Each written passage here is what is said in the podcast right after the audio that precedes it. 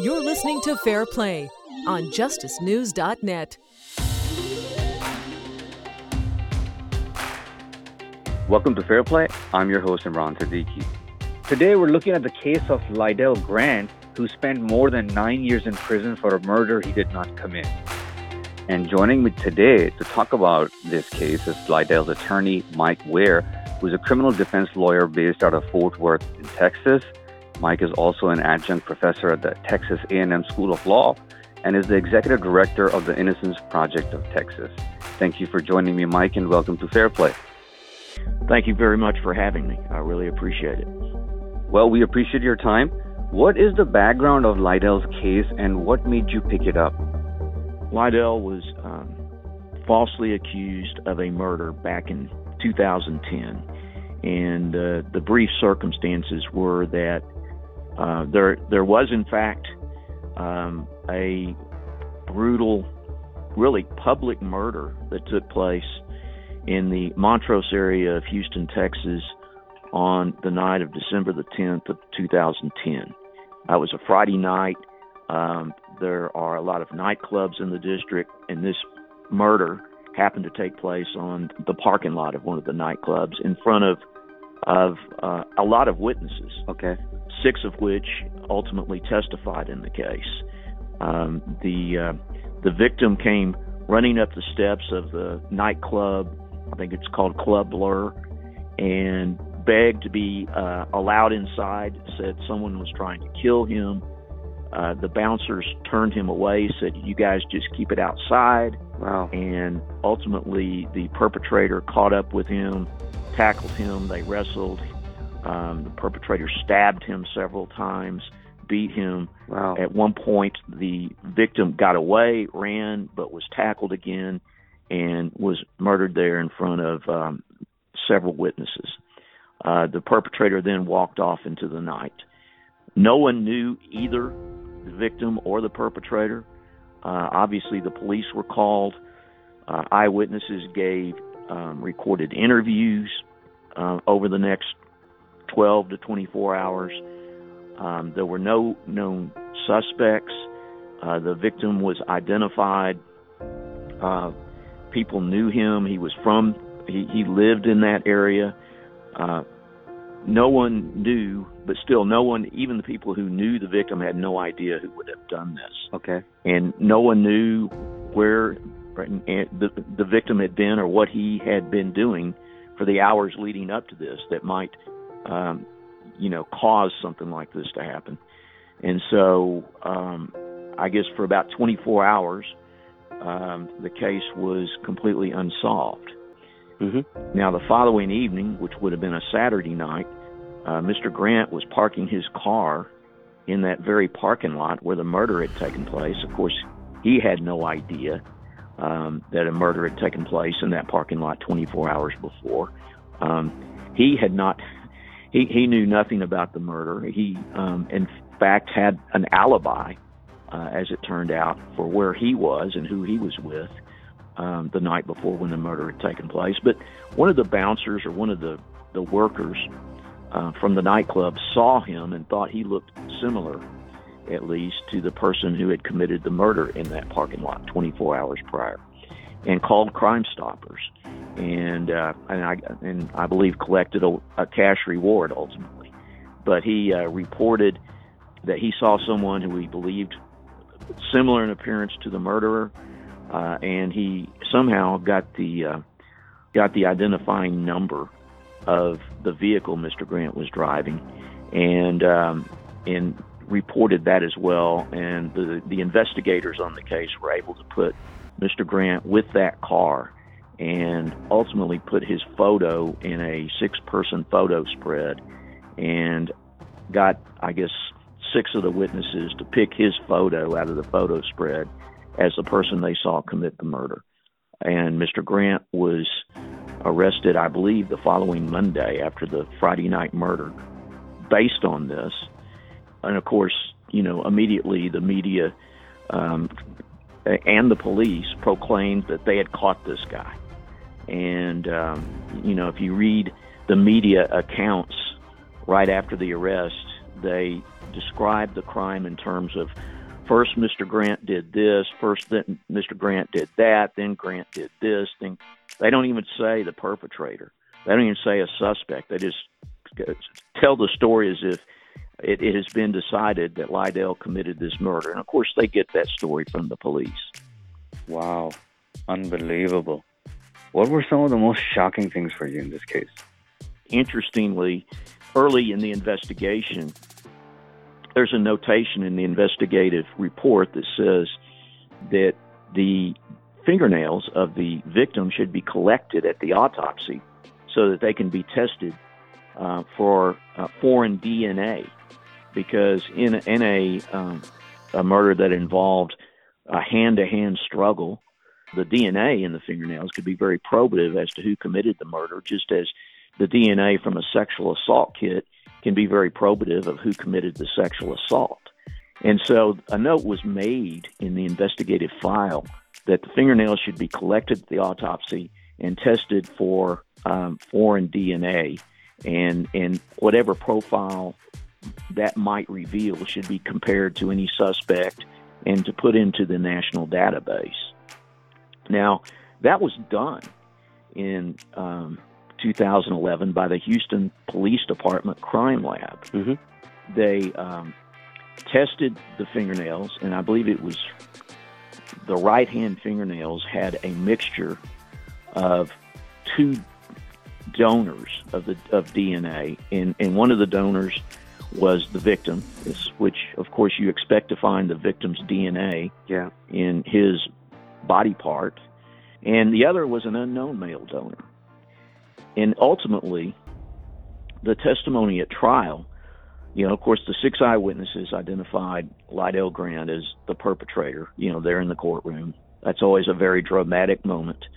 Uh, many times, as in this case, it's total BS, mm-hmm. but it's very convincing to a jury for, you know, the the nervous or frightened witness or victim to uh, point to the defense table and say that's the that's the perpetrator over there, you know, wearing, you know, whatever, just, you know, sitting next to uh, his or her defense lawyer. You know, there's no doubt in my mind. I would not forget that face anywhere.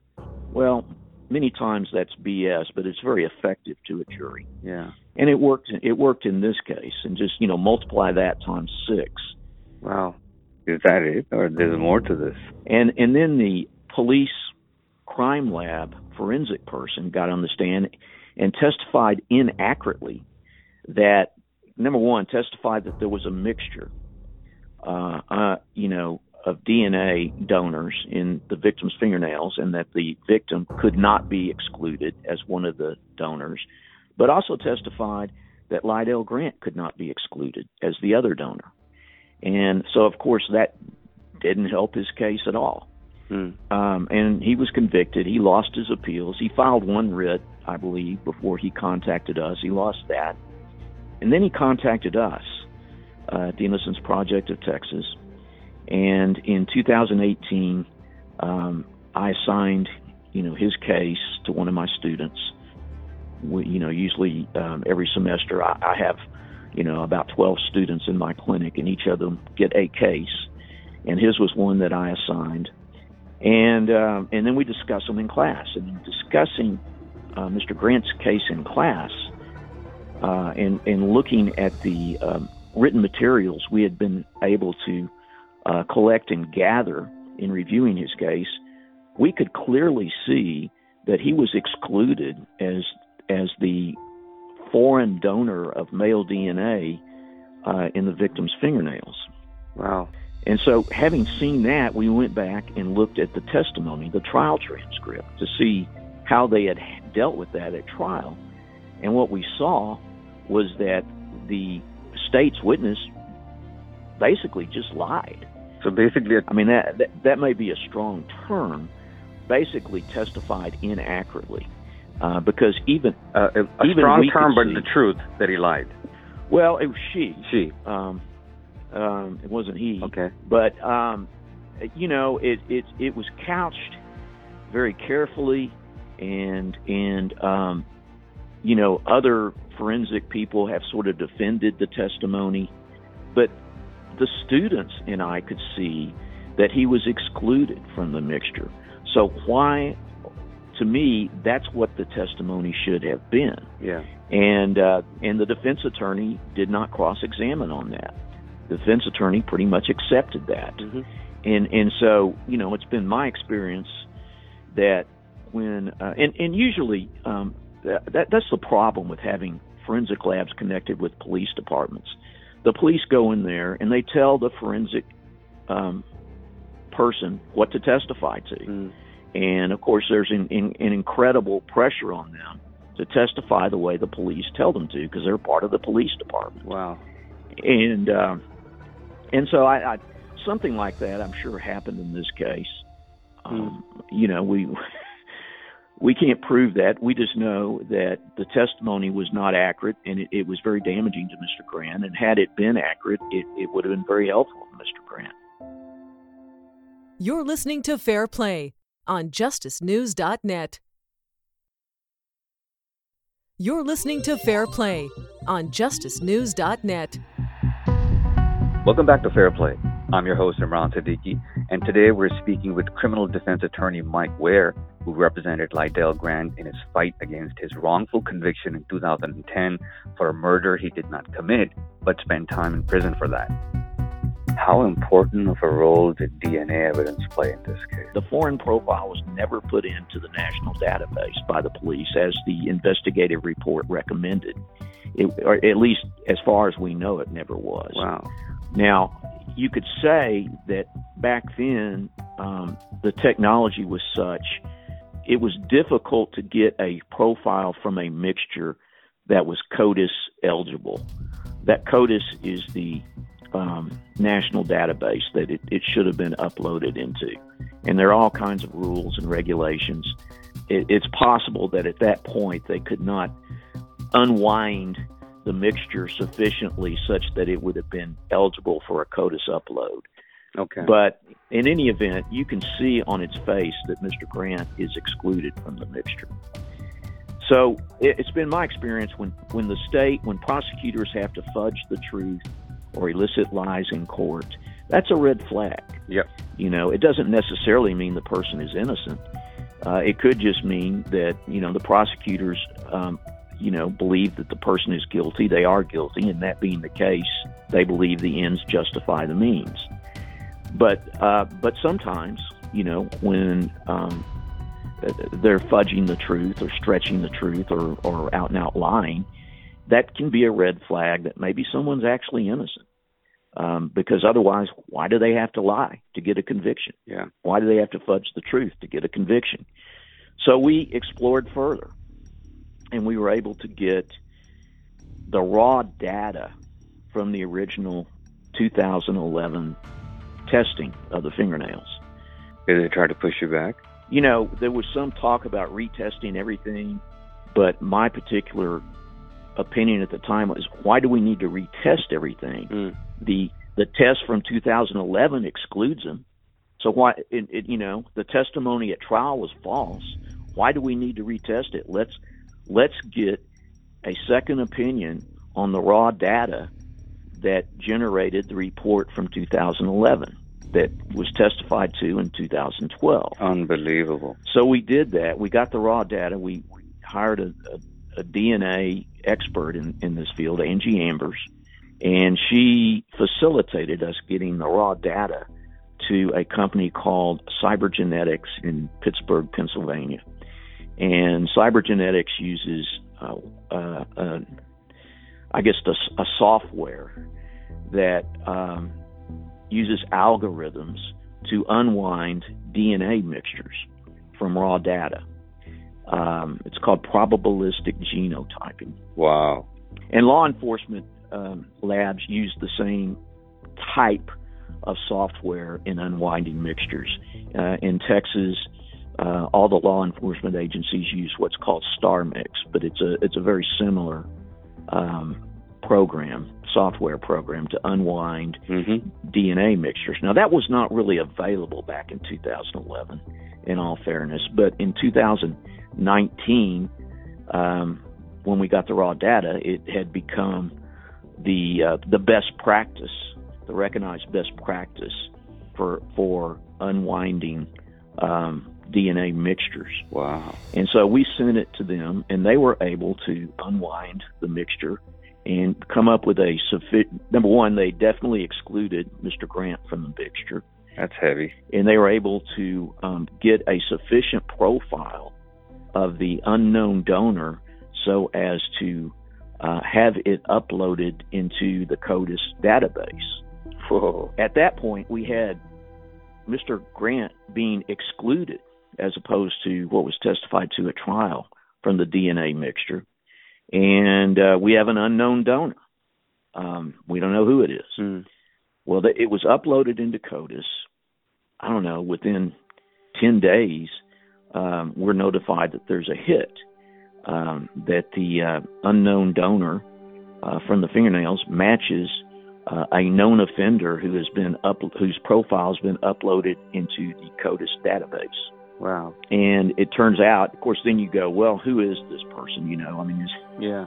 pretty much matched, or certainly fit within the the range of descriptions that all the witnesses gave. Same age, same height, same weight, same race. And that was Jermarico Carter. Correct.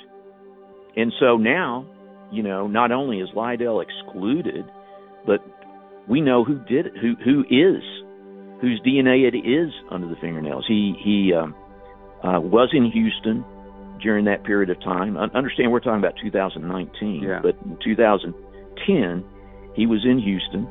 Um, he had been arrested very close to the spot where this murder had taken place for, uh, I think it was a, a, a drug-related incident. He had been in jail in in the Harris County Jail. He, but he was not in jail at the time that this murder took place.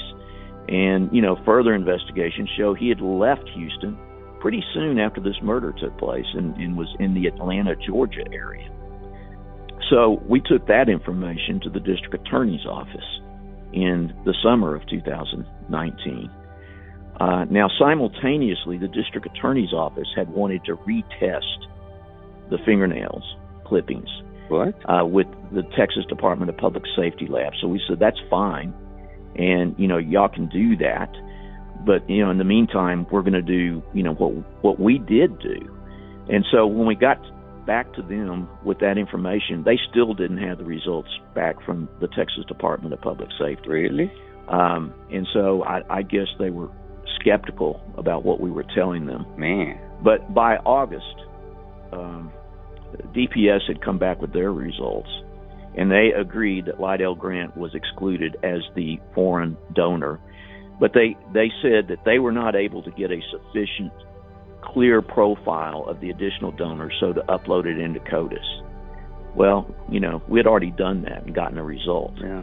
I guess I'm glad we didn't have to rely on the Texas Department of Public Safety. True. But anyway, they they did agree. They did agree that um, the uh, that Lydell was excluded. So to that extent, they were consistent. Mm-hmm. We claimed, we asserted that that was favorable uh, DNA results, and that he should be out on bail. We uh, scheduled a, the, the the DA's office at that point was contesting bail Wow. we scheduled a hearing. The DA's office showed up and, and, and claimed they needed a continuance. So we didn't, you know, we had his whole family there, uh, ready to testify, and others, you know, friends and such. Uh, so we didn't have a hearing, and he stayed in jail. Unbelievable. We said, okay, well then we, we if you're not ready for this hearing, then let's set it for another hearing right now. And so we set it for a hearing at what would have been, I guess, the day before Thanksgiving of November 19. Uh, shortly before, a, a day or two before the hearing, the district attorney's office called me and said they would agree to a bail. And so we didn't need to have the hearing. And so um, they agreed to a $100,000 bail. Wow. So um, we said, okay, you know, it's it, we uh, um, it's time for Lydell to get out, um, and um, we managed to raise enough money that a bail bondsman made his bail, Wow. and um, and he was released and, and out before Thanksgiving of 2019. And then the actual killer confessed. In December of 2019, uh, on the Friday before Christmas, I think Christmas was the middle of the next week or something. I got a, a call from the district attorney's office, and they said that um, Carter had been arrested in the Atlanta area, and I guess was in the Fulton County Jail, and that the uh, two Houston Police Department cold case detectives who had been working on the case had flown out there, and they had interviewed him uh, in a video recorded interview, and um, that he had confessed to the murder, and that uh, they were going to agree to relief on Lydell's case. Wow. And so we uh, quickly um, moved to um, get proposed findings of fact and conclusions of law. The way uh, the procedure works, you've got to present those to the district judge, you know, of the original court of conviction. Um, he signed off on on our agreed findings of fact and conclusions of law that Lydell was actually innocent. And uh, I, I believe it was before the end of the month, before the end of December. If not, it was early January. Those had made their way to Austin to the Court of Criminal Appeals, you know, on agreed relief. I expected a pretty quick turnaround. I mean, this is kind of a no-brainer, uh, particularly since both everybody agreed. The police agreed, the DAs agreed, the judge agreed, um, and you know, it was a DNA exoneration, and there was a confession by the actual perpetrator. I mean, it was, you know, a no-brainer. I expected a very short, perfunctory opinion, and everybody would go on to the next case, and Lydell would go on with his life. But in uh, uh, April of, two, of 2020, they sent back an order saying they wanted to view the confession videotape and to please send them the confession videotape.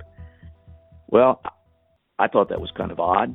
You know, I mean, did they think we were lying about it? I mean, what, what, what was the deal? and uh, they they just have idle curiosity.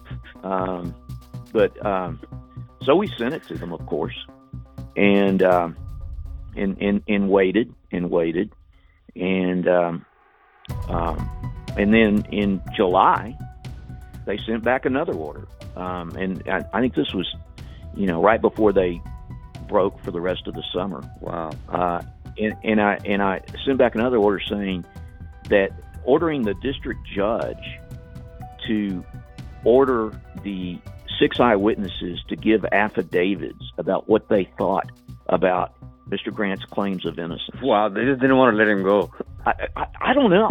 You know, it, it was everybody agrees they had never seen anything like that. I mean, we have, yeah, uh, you know, Mike Hall did an excellent um, story for Texas Monthly, and he interviewed former uh, judges from the Court of Criminal Appeals, and they said they had never seen anything like it.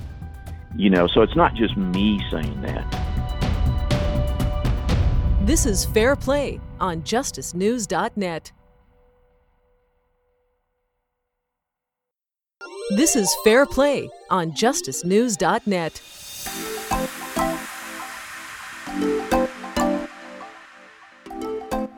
Welcome back to Fair Play. I'm your host, Imran Siddiqui. And today we're speaking with criminal defense attorney Mike Ware, who represented Lydell Grant in his fight against his wrongful conviction in 2010 for a murder he did not commit. You have called Lydell's case the most outrageous thing you've ever seen. Why do you think that is? That's specifically referring to um, the Court of Criminal Appeals ordering the six affidavits from um, uh, or the judge to order the six eyewitnesses to give affidavits. I, I, I've handled a lot of DNA exonerations. Mm-hmm. I've never seen that. I've never seen, you know, if someone um, is convicted on the basis of eyewitness identification and then the DNA proves they didn't do it, then that's the end. Yeah. You know, and, and you know, sometimes victims are very skeptical uh, and claim that, that, you know, the wrong guy's been let go, uh, that they were right all along, or eyewitnesses are skeptical, but it doesn't matter. They were just wrong. You can't argue with DNA. Right. Because the science proves that they're wrong. Yeah.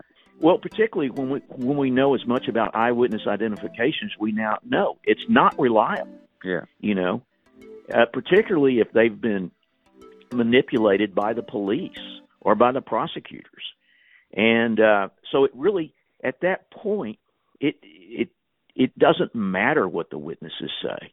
Yeah. And and and and the Court of Criminal Appeals wanting us to to get affidavits from the witnesses showed indicated to me a naivety at best and uh, totally uninformed, you know, at worst. And uh, I mean, this was a clean exoneration. Why did they want to send us out to try to muddy it up with who knows what these witnesses would say at this point?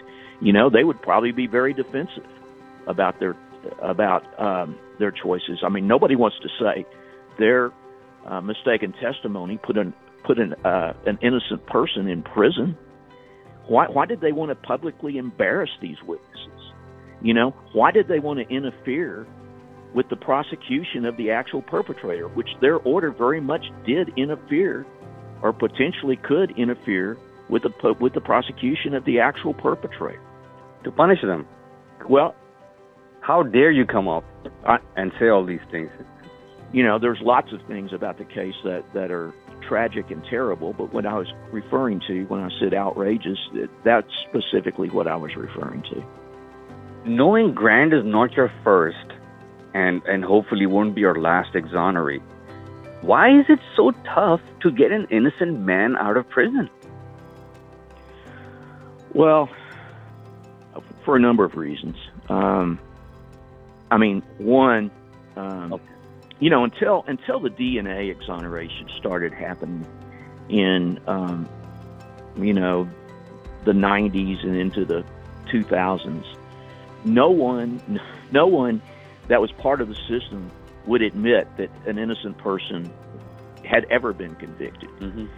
You know, I, well, maybe there's the, you know, the occasional famous case, you know, but other than that, it, it, it you know, it was pretty much considered to be a movie or TV thing where innocent people got convicted, but not in real life. Now, the DNA cases changed that completely, uh, changed the narrative on that because because once you once you study those DNA exonerations, you see exactly where the system went wrong, and you see how terrible the system can be, and you see how innocent people were railroaded.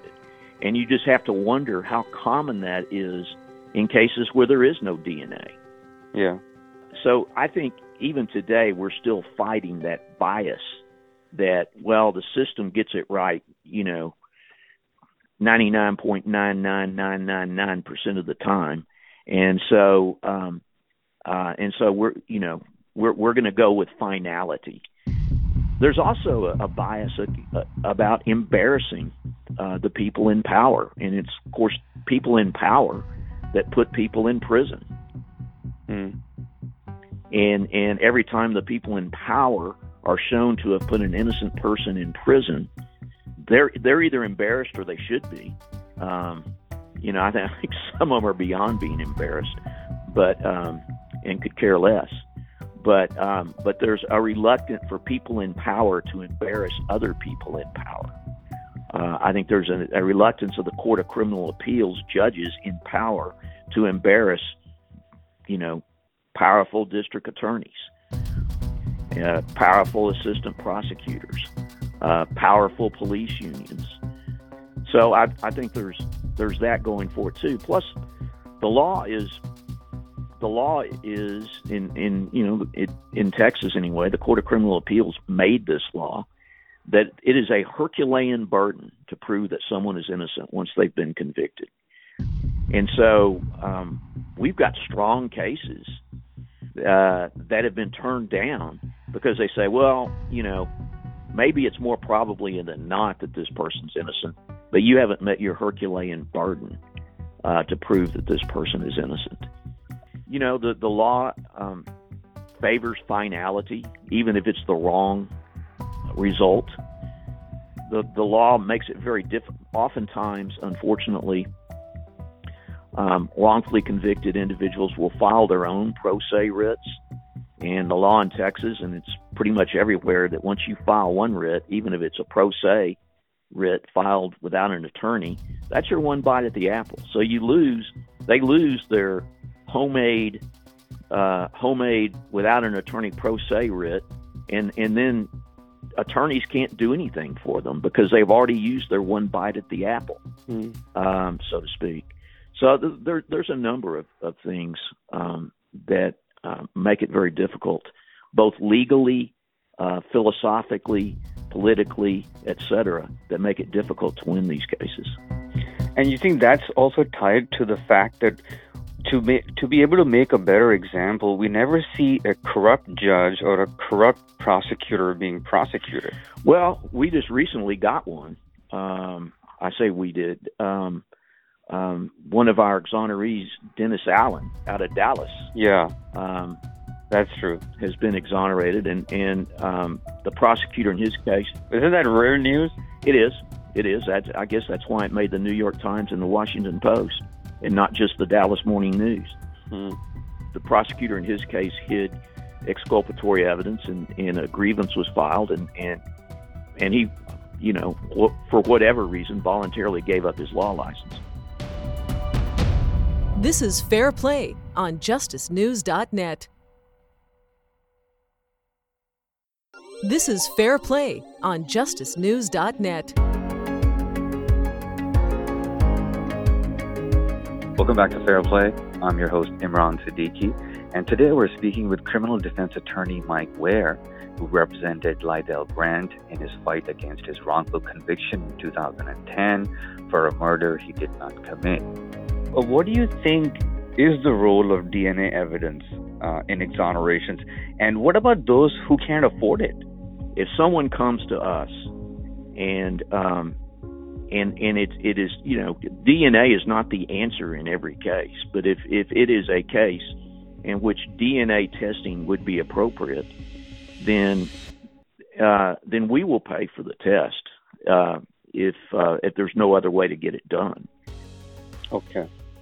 Now, sometimes we have to meet some legal hurdles. Many times we run into a district attorney's office that opposes a test. Oppose a, a, a DNA test? Yes, they have, oh often they they will oppose a test. Why would they do that? Well, they don't want to give the defendant an opportunity to prove that they're innocent. Wow. If they can deny them the opportunity to prove that they're innocent, then they can never prove that they're innocent and they will never be embarrassed. So, do you think our criminal justice system is at its core unjust? Um,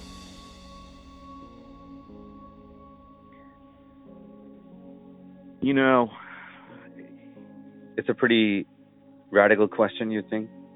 Well, I, I, you know, certainly, I can show. Certainly, you can show on with anecdotal examples of how it has been very unjust, and you can show with anecdotal examples of how it has been very just. Um, so it, it's um, certainly, I think that um, racial bias and prejudice um, is very much a part of the criminal justice system, and to that extent, it's unjust.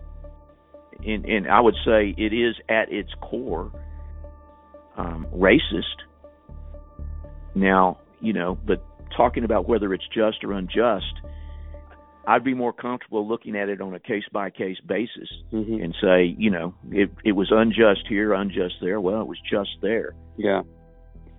Uh, you know, it's it's. Uh, but I, I would agree that it is at its core racist and and biased against uh, marginalized demographics. Marginalized against poor people and people of color. Yes. I was talking to an exoneree, and he was saying that about, according to his research, about 50,000 or more innocent people are currently wrongfully incarcerated and trapped in our unjust justice system. What do you suggest those guys should do? Certainly, if, if they're in Texas, they can write us, um, and and we get, you know, maybe a hundred letters a month. Um, we're not um, we're we're a small nonprofit, so um, you know we're we're limited in what we can take on.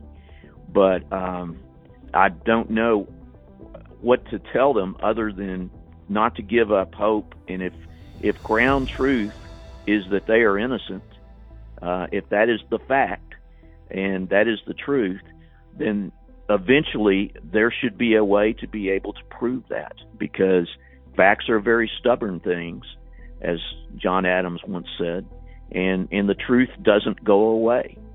So, uh, and the truth has a strength all its own. So if so, if the facts are and the truth is that they are innocent, that they did not do it, don't give up, and eventually, eventually, they should be able to prove it. What do you think it will take to reform the criminal justice system? There's a lot. Uh, first, um, I, I, think uh, the people in power, such as at the state legislature, need to understand that the people they represent want the criminal justice system reformed because until they believe that they may lose an election if they don't reform the criminal justice system, they're not going to reform the criminal justice system. So um, I, I, think it, it's it's going to take an awareness of the voting citizenry that that that is something that is important to make this society a better place, and that they are going to re, to vote for the candidates who um, are going to help reform the criminal justice system, as opposed to the candidates who are just going to help corporations get richer, then um, then that's what it's going to take. Uh, I mean, I'm, i was elated to see that um, Larry Krasner was reelected, at least at, at this point, reelected in Philadelphia as as their district attorney because he he was undergoing vicious attacks by the police unions uh, and others. And the you know the people of Philadelphia spoke. They believe that criminal justice reform is important, uh, and and you know went to the polls and reelected him in spite of the vicious attacks uh, by the police unions up there. So I think that's what it's going to take. How does it feel to help free the innocent? That is a question. Well, it when we're successful, it feels really good. Um, you know, unfortunately, we're not always successful, and and that feels terrible. But um, um, but uh, the successes keep us going. Do you think that we should do more in terms of supporting public defenders, give them more incentives or opportunities so that they, they would come forward and willingly support someone who is wrongfully convicted and has evidence of his innocence? Well, I always think public defenders should should have more access to resources. Um, I, I I don't I don't really think that's the core of the problem. What do you think is the core of the problem? The criminal justice system is run by prosecutors and police. I think that's the core of the problem. Hmm. What do you think is the future of the United States criminal justice system? You know, I, obviously there's a lot more awareness now of how unjust it is. You know, we we had a a, a, a criminal justice reform agenda at the legislature this session. I'm talking about us, the Innocence Project of Texas. We had about three or four bills that we were really strongly advocating for. All those bills got killed um, or it appears they they've been killed. There's I guess another three or four days when they could get through, and so I I, I don't know. I mean, it, it just tells me, despite all the big talk and and and press conferences after the George Floyd murder, um, that when it came down to it, the people in power, some of the people in power, um, there were a lot of good people pushing our bills and, and, and supporting our bills. But there were enough people in power who opposed criminal justice reform that our bills got killed. Until those people start paying a political price for doing that, I don't think anything's going to change. This is Fair Play on justicenews.net.